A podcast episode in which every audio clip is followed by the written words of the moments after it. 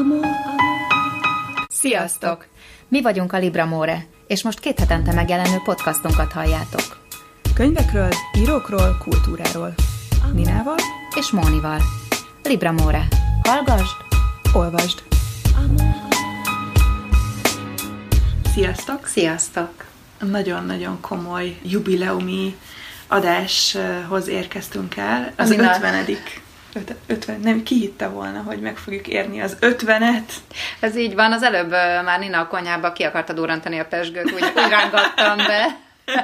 Mindig ez az hívás. A kölyök pezsgőt. De úgyhogy ezt most még józanul vezényeljük le. Igen. És hát először nagyon meglepődtél, de örülök, hogy elfogadtad, hogy a mai adásban a, ugye stílszerűen a szürke ötven árnyalatát fogjuk kielemezni. Remélem elolvastad már. Meg is néztem hozzá a Könyv című filmet is. Nagyon bocs. Jó. Csak egyet? Mert úgy tudom, hogy több része van. A, a filmnek? Mármint, hogy van a szürke ötven árnyalata. Ja, a könyvnek még... nem van, a könyvnek annak több van. A, a, fi- a film, film van egy ilyen, pont nemrég néztem meg, de egyébként nem értem, hogy miért, de hogy akkor így jól esett az a másfél óra. Így utólag már úgy, nem, igen, inkább ne gondoljuk, hogy mindent lett volna értelmesebb.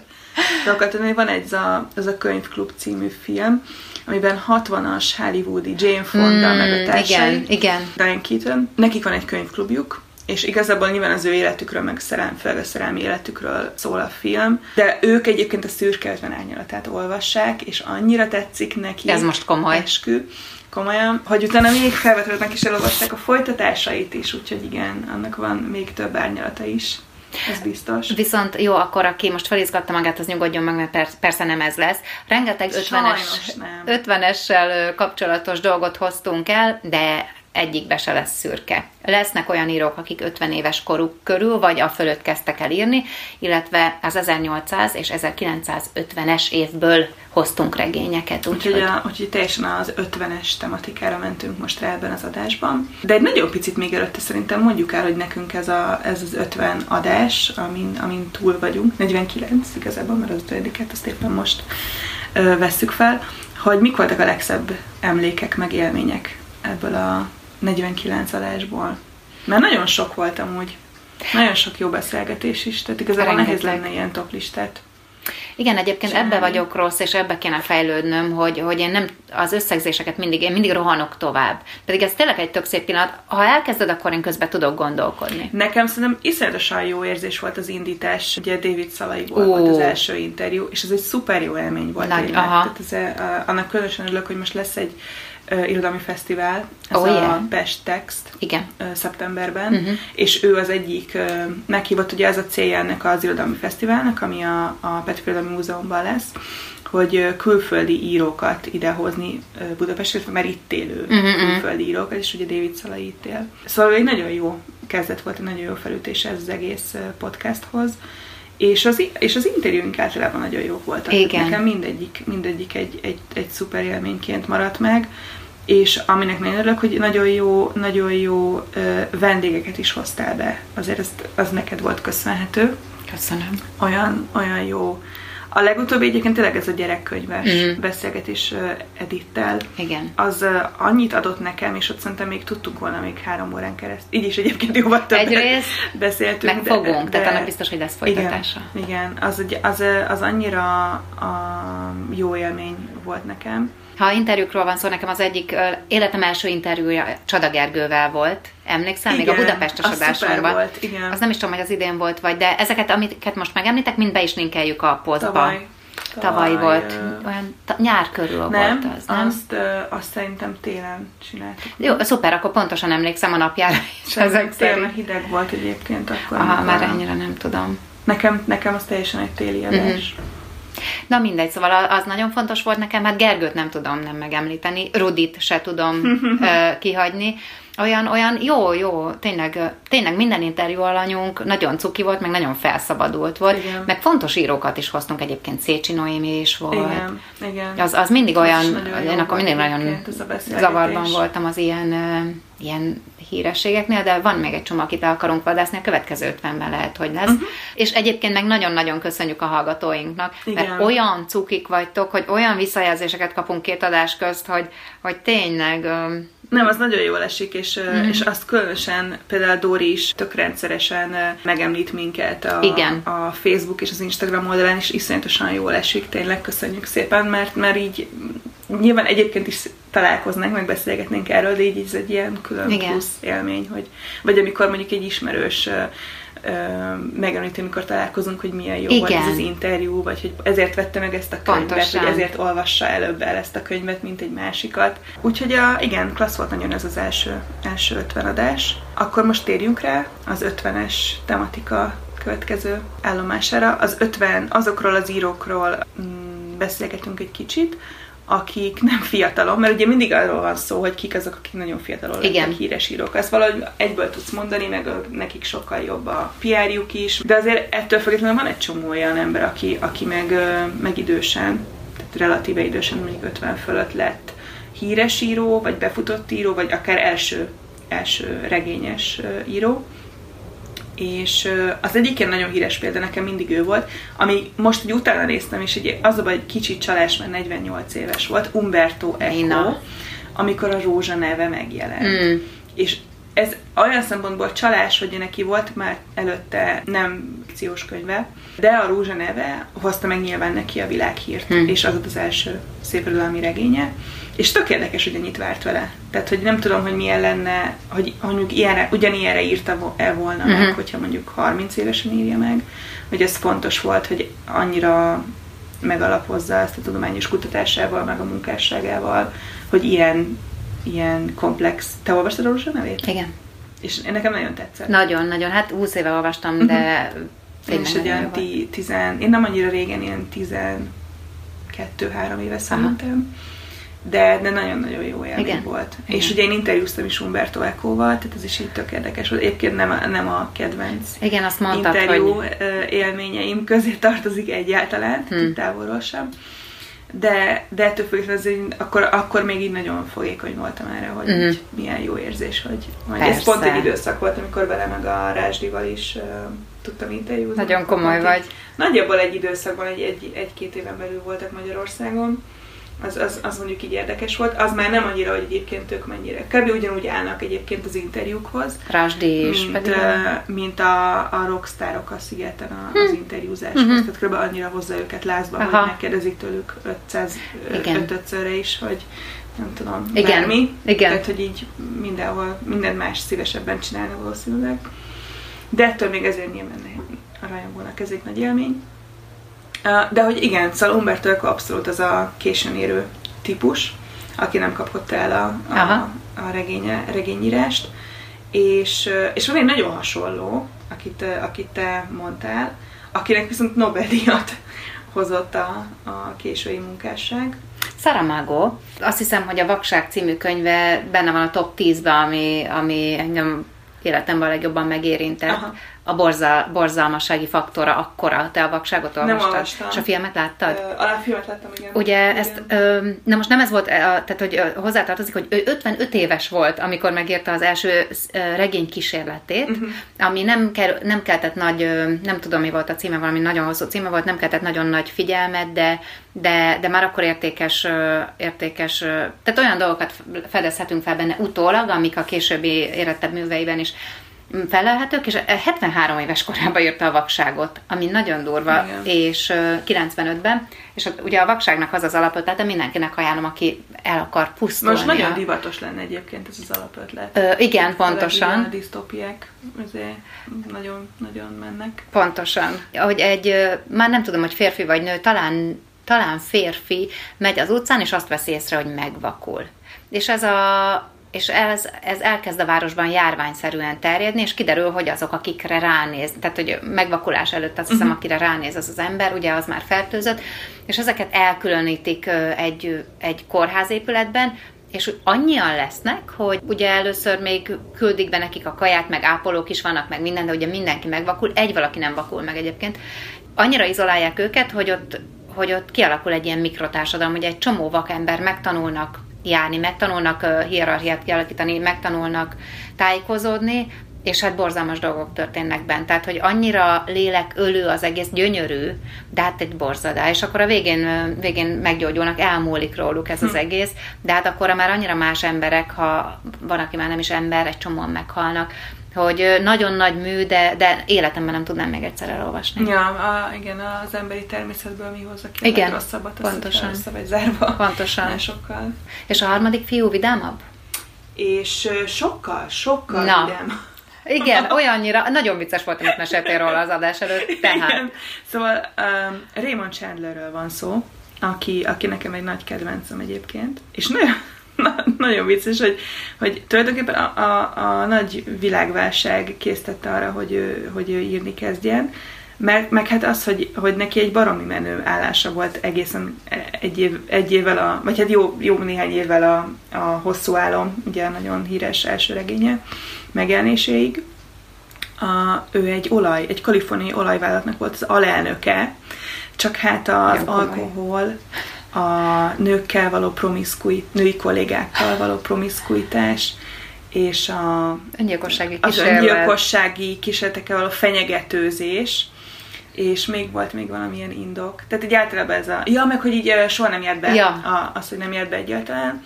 Ezek így együttesen azt eredményezték, hogy egy év után sajnos kirúgták a, az alelnöki pozíciójából, és hát akkor mit csináljon? Elkezdett írni, és akkor néhány évre írta meg a Hosszú álmot, és akkor ugye utána meg már forgatókönyvíróként is dolgozott, de ez, ez annyira poén egyébként, hogyha így összerakod, hogy amúgy milyen regényeket, meg milyen karakterekről szólnak a regényei, és meg a művei, és így tökre benne van az, hogy hogy így kinézem be, igen. belőle. Semmit nem olvastam még tőle, akkor ajánlod. Én ajánlom, ha nekem nagyon tetszik ez a, ez a noir, a regényben is tetszik, vagy a filmben is tetszik, az adaptációk is tetszenek, amiket csináltak a műveiből, meg úgy általában ez a fajta ilyen század elejé, tehát a világválság, mm, húszas, harmincas, negyvenes évek elejé, ez a, ez a noir mm-hmm. stílusú krimi, a gangsterekről, meg a, a magándetektívekről, Aha. meg tehát nem tudom, mindenféle ilyen tróger alakról. Nagyon jól nem hangzik. Vi, tehát nem a viccesség, hanem, a, hanem olyan atmoszférája van, mm. ami nagyon kevés regényben van, meg ugyanez. Nagyon-nagyon jó, tényleg. Úgyhogy, úgyhogy én, én abszolút ajánlom Chandlernek a regényeit. Jó, fogok együtt beszerezni. És akkor folytassuk? Szerintem folytassuk zenével, mm-hmm. mert nem teljesen ártatlanul hoztam én be azt a Szürke ötven árnyalatát. Van egy számom, amit egy barátnőm kislányának köszönhetek. Tavaly átcsempésztük a határon, ez egy teljesen, teljesen cuki történet, mert nem utazhattak annyian az autóba, hányan utaztak, és Kinga hozzánk uh-huh. került. Megismertetett a zenei világával, ami olyan jól sikerült, hogy egy csomó számot, hát azóta tudom, hogy ki az a Liam Payne és Rita Ora, akik együtt elénekelnek egy olyan zseniális számot, Fifty Shades Freed, ami uh-huh. nem tudom, hogy az... Hát az vagy a másik, vagy a harmadik rész. Valami. A Csíketlenanyalatának. Zseniális. És vágod, az, vágod melyik számra gondolok? Nem. Zseniális. Nem. Zseniális, úgyhogy ezt most hallgassuk meg. Tökéletes a zene, és utána visszajövünk hat regénnyel, minimum hat regénnyel.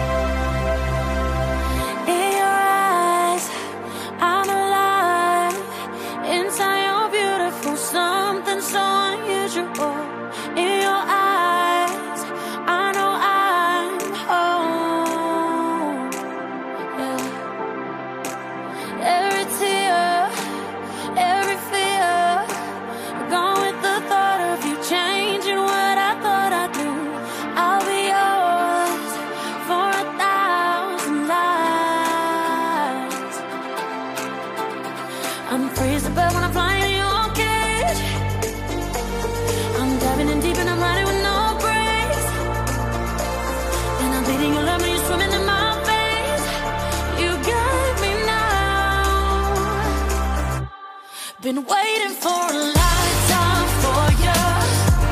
Been breaking for a lifetime for you. Wasn't looking for love till I found you. On the night for love till I found you. Oh. Skin to skin, breathe me in. Fill with your kiss on your lips, I'm made of ecstasy. I'll be your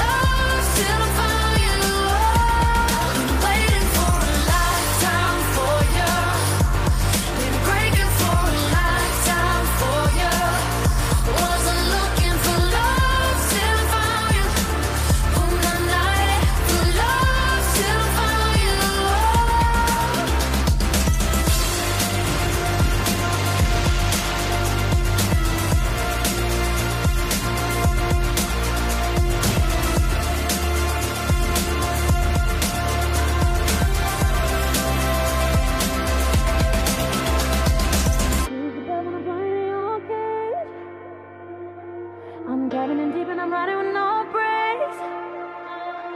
I'm bleeding and love you swimming in my veins. You got it now. Been waiting for a lifetime for you. Been breaking for a lifetime for you. Wasn't looking for love till I found you. On the night for love till I found you.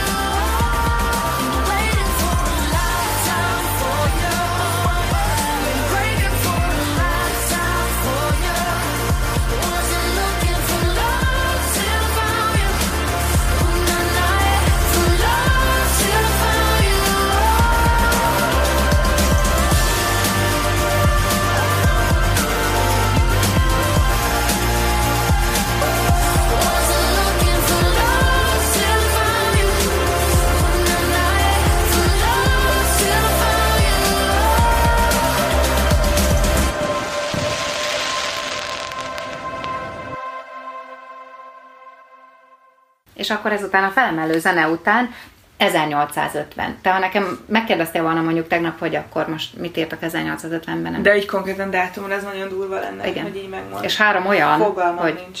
Én még, hát igen, azt... Na mindegy. Mit mondanál? Nyomorultak. A nyomorultak az nem volt ott. De attól lehet, hogy akkor született. Dickens, Copperfield Dávid, uh-huh. szépen magyarul. A Hawthorne-tól a Scarlett betű, uh-huh. és uh, Turgenyevtől az egy fölösleges ember naplója. Ez a három, ami, ami tök fontos volt. Pont, aha. Pont ezernyolcszázötven. És tök érdekes ugye megnézni, hogy melyik országban ugyanabban az igen. évben még volt. Ez mindig nagyon érdekes. Mindig nagyon érdekes. És ugye a Copperfield Dávid, Dávidot szerintem valahol le, kellett látnia mindenkinek, mert általában igen. azt nem olvassák az emberek, igen. hanem inkább megnézik. Hát abból annyi adaptáció van, igen, abszolút. Bőven lehet választani. Abszolút. Még izével is van a Daniel Radcliffe-fel, aki a Harry Pottert játsza. Azt, azt hiszem a... Ó, a, komolyan. És azt hiszem, hogy a Polanszki rendezte ráadásul. Azt a... Nekem úgy rémlik. Ami engem nagyon meglepett, tehát az oké, okay, hogy a szegénységről, a kiszolgáltatottságról szól, és hogy egy, egy kisfiú, aki mostohaapát kap, és a mostohaapa valahogy elintézi, hogy akkor ő egy bentlakásos iskolába kerüljön, hogy eltávolítsa a családtól, és ott mindenféle borzalmaknak van kitéve, és utána meg munkát, tehát hogy munkát kell, hogy vállaljon, de... Azt írják, hogy nem is burkolt önéletrajzi ihletésű. Uh-huh. És ugye tök érdekes, hogy ő ezt a folytatásos regény dolgot találta fel, ha jól tudom, vagy hát nem tudom, hogy ez alapból egy divat volt, vagy csak ő jött rá, hogy ebből milyen jól tud sokkal több pénzt csinálni, igen. mint hogyha egyben kiadná. Ezt akartam mondani, hogy ez a, az említett regények közül majdnem mindegyik ugye a korakori divatjának megfelelően magazinokban jelent igen. meg az előző egy-két és évben. És ő indított ráadásul ilyen... Ő indította ezt el? Ne, a, a, ő csinálta szerintem magának egy magazint, ah, aha. vagy egy, egy ilyen erre szakaszoló magazint, azt, mert azt hiszem ilyen kiadásról is foglalkozott, úgy emlékszem. És, és tehát nyilván sokkal több pénzt tudsz ebből kisajtolni, mint hogyha egybe kiadnád. Hát aztán a Scarlett betű, nem tudom, hogy amikor te gyerek voltál, amikor én gyerek voltam, akkor, akkor volt az a, a, a film, a Scarlett betű. A Demi Moore-os, nem? Nem, az sok... Az, az később volt. Az későbbi. És annyira borzasztó volt az a film, hogy... hogy hát ugye annyira érzékeltették, hogy hogy ugye az egy A betű, mert ugye a házasságtörésnek angolul A betű, az, az a szó angolul kezdődik, bocsánat, A betűvel kezdődik, és hogy ugye a filmben annyira érzékeltették, hogy milyen borzasztó dolog a házasságtörés, az a nyomasztás a társadalom aha. részéről, mikor az egész ugye egy csomó képmutatással zajlik, meg ez a boszorkányüldözés, aminek szegény Hester Prynne ki volt téve, de hogy, hogy gyerekkoromból az maradt meg, hogy a házasságtörésnél nagyobb bűn nincs, a gyilkosság sincs, tehát, hogy csúnya dolog a házasságtörés, meg borzasztó, meg minden, de, hogy, de tényleg annyira, annyira kiközösítették, ahogy most senkit. Igen. És hát Turgenyev, Turgenyevtől Zérót olvastam. Én sem. Zérót. Én sem. És az egy fölösleges ember naplója. Pedig olyan jól hangzik ez a cím, nagyon, és értem, én nem olvastam. Nagyon, és annyira orosz lehetett, hogy a, elolvastam ugye, hogy mi, miről szól. Jobb sorsra érdemes, cselekvésképtelen, kallódó értelmiségéről az szól. Az összes hívószó benne van. Okay. Igen, tehát, hogy hogy nem került igen. az eddig, aki nem találja helyét, mert vagy nincs rá szüksége a társadalomnak, ezért kallódik, vagy olyan jellemhibája van, ami végül a mélybe taszítja. Itt most a... De én úgy érzem, gyávasan. Hogy itt sokan, sokan a kortársai közül ugyanezekkel a hívó szavakkal dolgoztak, de ez úgy volt adva, hogy igen. Ugye az ilyen magazinok, vagy nem tudom, hogy akkor ezek legyenek benne, mert különben senki nem fogja elolvasni, nem vesszük át. De aranyos vagy, szerintem ebben az időben kezdett el ugye az történni, hogy lett egy ilyen réteg, aki megélt úgy, hogy csak kallódott, tehát sem már nem kellett a földeken dolgozni, de már arisztokrata se volt, megélt kisebb munkákból, mert hogy így a társadalomban már így annyi szint lett, hogy elfért egy ilyen is. Úgyhogy ez tényleg nagyon érdekes, hogy... Hát meg nyilván gondolom a realizmusnak a yes. műfajnak az előretörése, meg úgy általában, hogy az akkor volt egy meghatározó műfaj, az segített, hogy ilyen témákat igen. válasz. Igen. De hát kedvet kaptam hozzá, tény. Abszolút. Száz évet ugrunk. Mennyivel változnak a dolgok? Nézzük meg. Jön egy Agatha Christie, Gyilkosság meghirdetve. Ez is folytatásokban. Jó. Na, ezt, ezt hallod. ezerkilencszáznyolcvanötben film is készült belőle, nem is láttam, nem Én is láttam. hallottam. Jó a film? A filmből a... De melyiket? Mert abból több izé is van szerintem. Ez az ezerkilencszáznyolcvanötös, az a Miss Marple játsza, aki a legkarakteresebb. A... Olyan kis vékony. Igen, igen, azt láttam. Kis madárcsontú. Mert, mert szerintem abból van még egy vált. Simán lehet. Simán Láttam, lehet. igen, igen. Az nagyon jó egyébként ez a sztori, tök poén.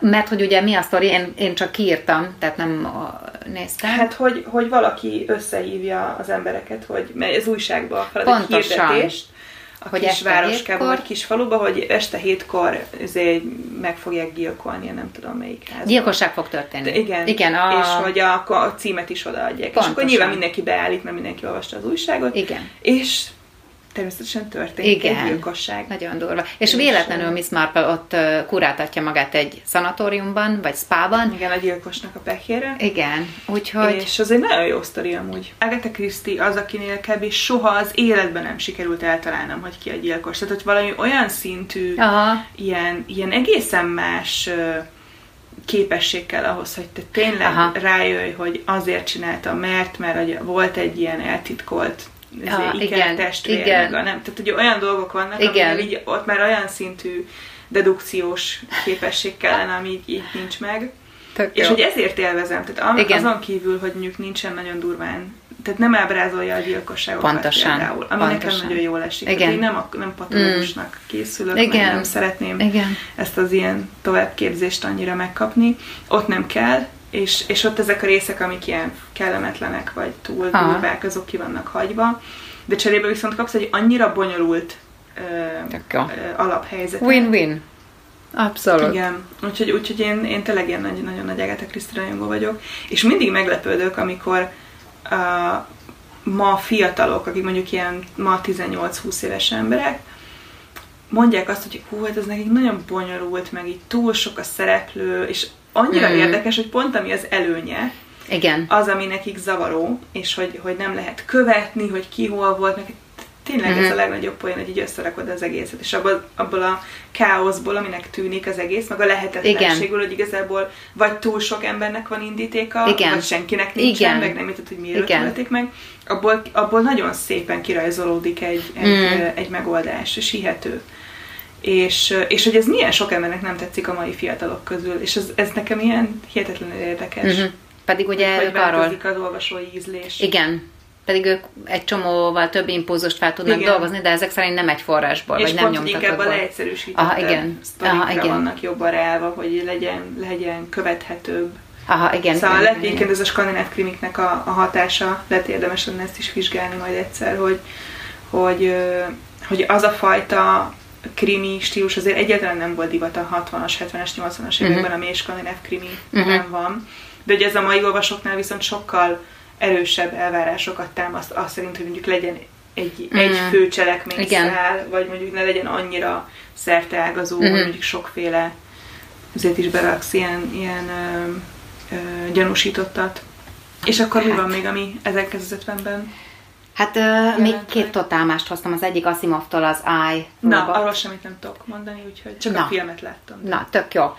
Az Will Smith főszereplésével, uh-huh. ugye? Na, én meg azt nem láttam, viszont ezt olvastam, ez egy novellás kötet, és kilenc történet van benne. Annyira érdekes, hogy már ezerkilencszázötvenben elkezdte azt foglalkoztatni, hát mondjuk Asimov az egy zseni volt, tehát hogy az egy állat volt. Annyival hamarabb, annyival hamarabb elkezdett foglalkozni az erkölcsi vonulatával a, a robotikának, mert tudta, hogy amerre fejlődik a világ, előbb-utóbb erkölcsi kérdések is, tehát annyira hasonlítanak majd a humanoidokhoz, és ebben a, az egyik novellában fektette le a Robotika három törvényét, amit azóta is egy csomószor, én úgy hallottam, hogy a mesterséges intelligencia tesztelésénél, vagy a, tehát most már a, azzal kapcsolatban felvetődő kérdéseknél aha, is alkalmazzák, és a Roma, Robotika három törvény, azt már kicsit lesnem kell, pedig régen ö, fejből tudtam, a következő az egyes, a robot nem okozhat kárt emberi lényben, uh-huh. és nem is tűrheti ezt el.